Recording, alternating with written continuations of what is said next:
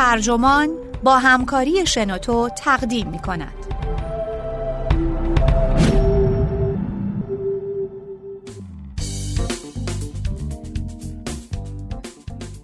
آیا باید نگران دوستان خیالی کودکان باشیم؟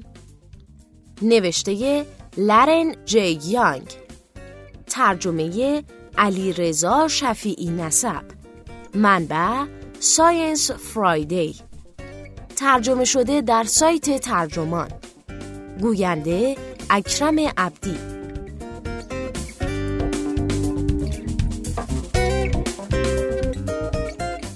مارجری تیلور روانشناس رشد به یاد ما میاره که در اواخر دهه 1990 با زنی دامپزشک به نام الفی ولفی آشنا شده بود.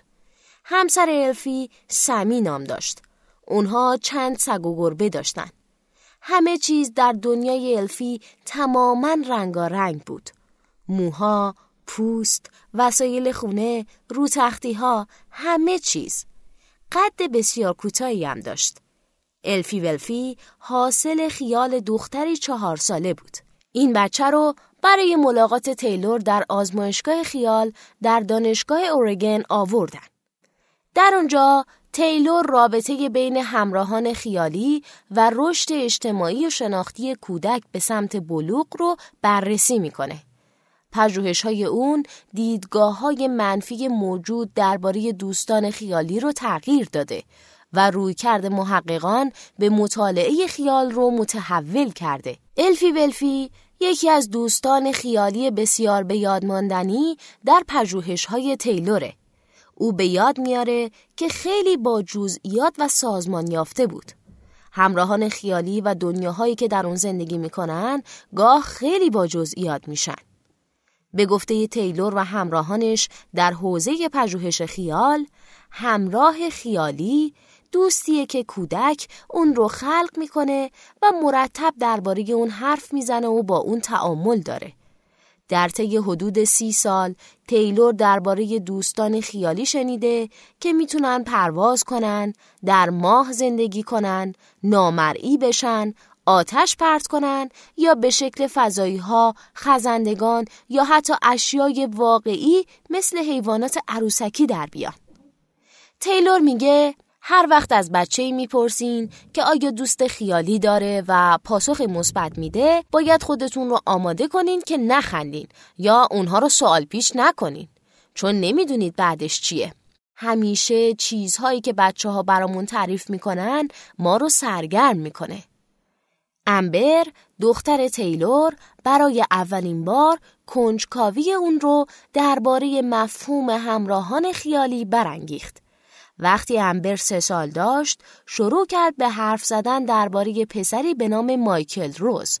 تیلور فکر می‌کرد که اون یکی از بچه های مهد کودک امبره. اما هیچ کدوم از معلمان امبر نام مایکل روز رو نشنیده بودن.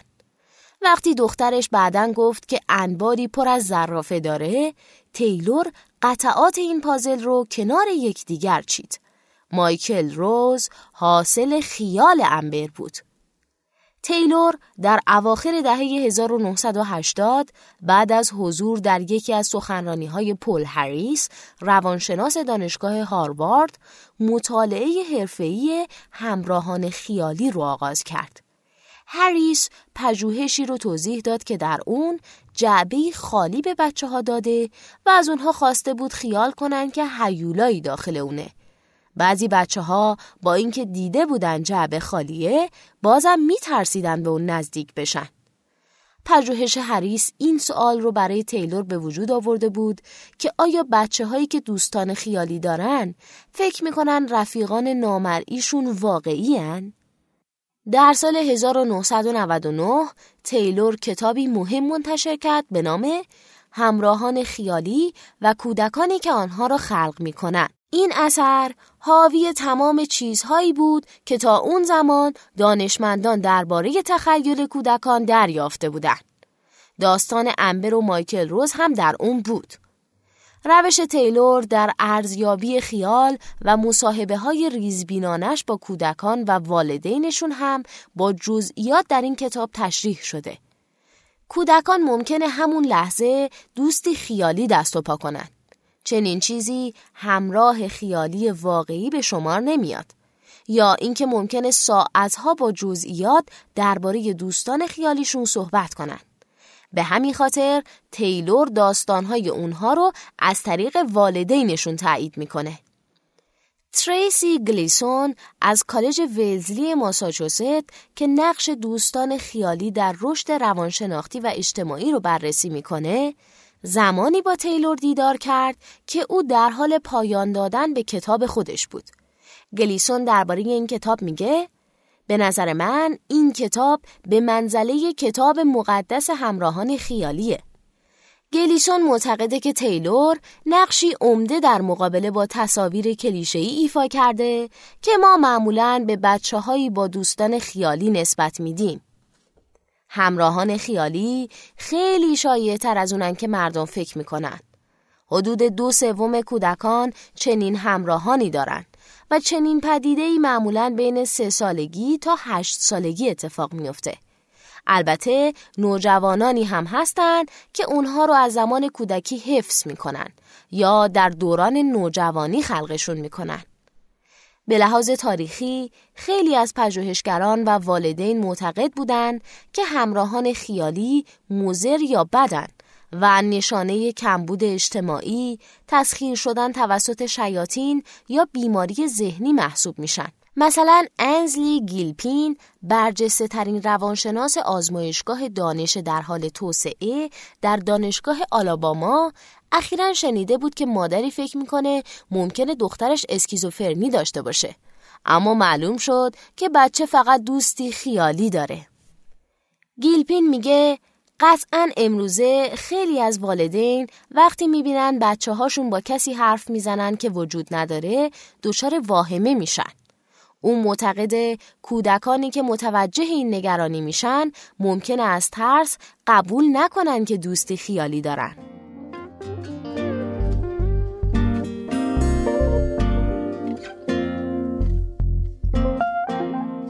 اما مخفی کردن بعضی دوستان خیالی از والدین سخته چون به صورت بدزاز، پرخاشگر یا سلطجو پدیدار میشن.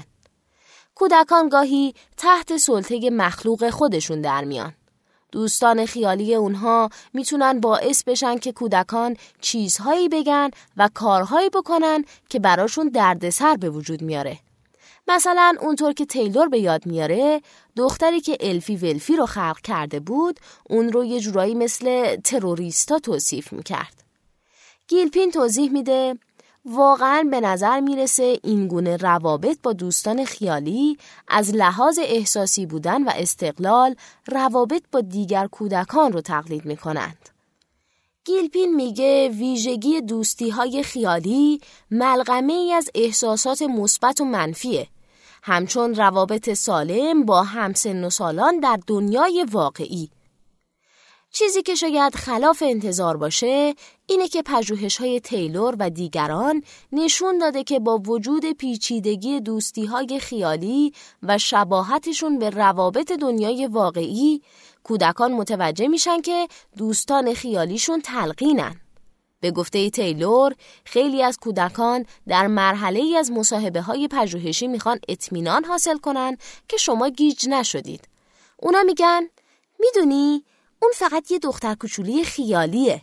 تیلور در کتاب خودش یادآور میشه که بنا به تصور عام همراهان خیالی نشانه هوش برترن اما شواهد برای وجود چنین رابطه قانع کننده نیست. درست نیست که همه بچه های باهوش همراهان خیالی خلق می‌کنن و البته فقط بچه های باهوش هم نیستن که اونها رو خلق می‌کنن. اون اضافه می‌کنه که نداشتن دوست خیالی هیچ ربطی به توانایی فکری کودک نداره. البته به گفته تیلور بین کودکان دارای همراهان خیالی و کودکان بدون اونها تفاوت‌های کوچک و معنادار آماری وجود داره و این تفاوت‌ها معمولاً مثبتن.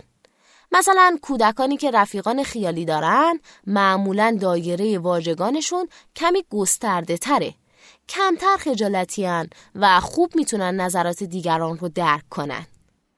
تیلور در طول تحقیقاتش متوجه شده که کودکانی که قبل از دوران مدرسه دوستان خیالی دارن معمولا تا جایی پیش میرن که نوعی دنیای خیالی کامل یا به عبارتی پاراکوزم خلق می‌کنن.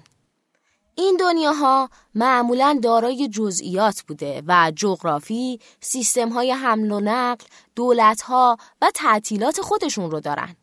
تیلور در پژوهشی که ماه جوان سال قبل در ژورنال های خلاقیت منتشر شد با چهار کودک درباره پاراکوزم هاشون مصاحبه کرد و پی برد که این دنیاها مکانی برای ابراز خلاقیت و همینطور سکویی برای بازی با دوستان و کاوش دنیای واقعی با اونهاست.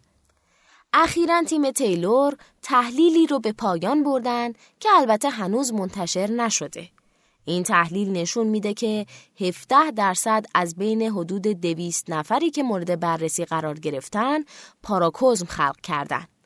هنوز مشخص نیست چه کسری از کودکانی که همراهان خیالی دارند به سوی این دنیاهای پیچیده پیش میرن یا این دو چه ارتباط روانشناختی دارن. اما تیلور ابراز امید می‌کنه که بررسی های آینده اطلاعات بیشتری در این باره فراهم کنه.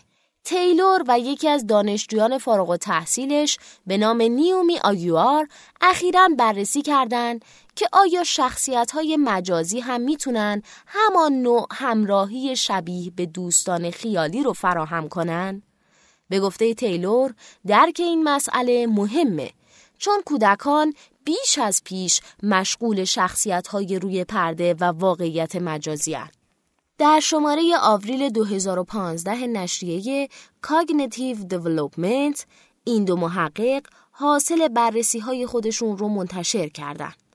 اونها در این پژوهش تعامل اجتماعی کودکان با یک سگ مجازی و یک سگ عروسکی رو مقایسه کردند. اونها پی بردن که کودکان سگ مجازی رو جالب و سرگرم کننده به شمار میارن. اما درباره سگ مخملی احساس مراقبت و دوستی می کنند. کودکان گاهی اشیاء غیر زنده رو دوستان خیالی به شمار میارن. اما به گفته تیلور بعضی محققان معتقدند که این اشیا همراهان خیالی واقعی نیستند. نتایج اینطور القا می‌کنه که کودکان در مقایسه با تکنولوژی رابطه عمیقتر با اشیاء ملموس برقرار می‌کنند.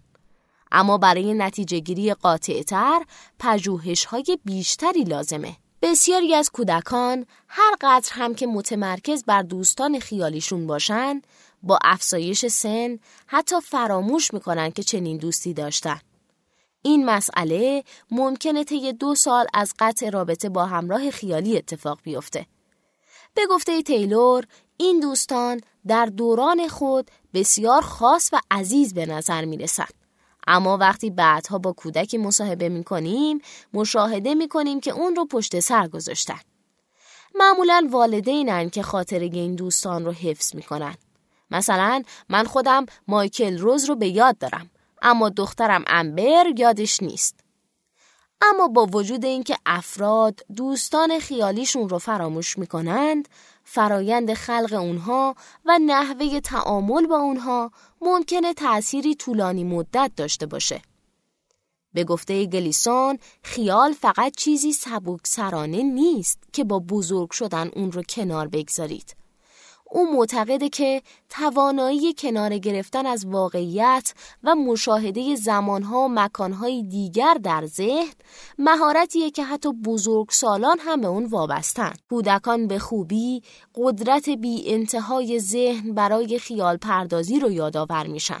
تیلور میگه وقتی درباره خیال کودکان پژوهش می‌کنید برای خیالشون و چیزی که می‌تونن خلق کنن احترامی بسیار عمیق قائل میشید. این پادکست هم اینجا به انتها رسید. ممنونم که تا پایان با من همراه بودید. اگر شما هم ایده ای دارید که فکر می‌کنید می‌تونه جالب باشه اون رو در قالب یک فایل صوتی در سایت شنوتو به اشتراک بگذارید. ممنونم.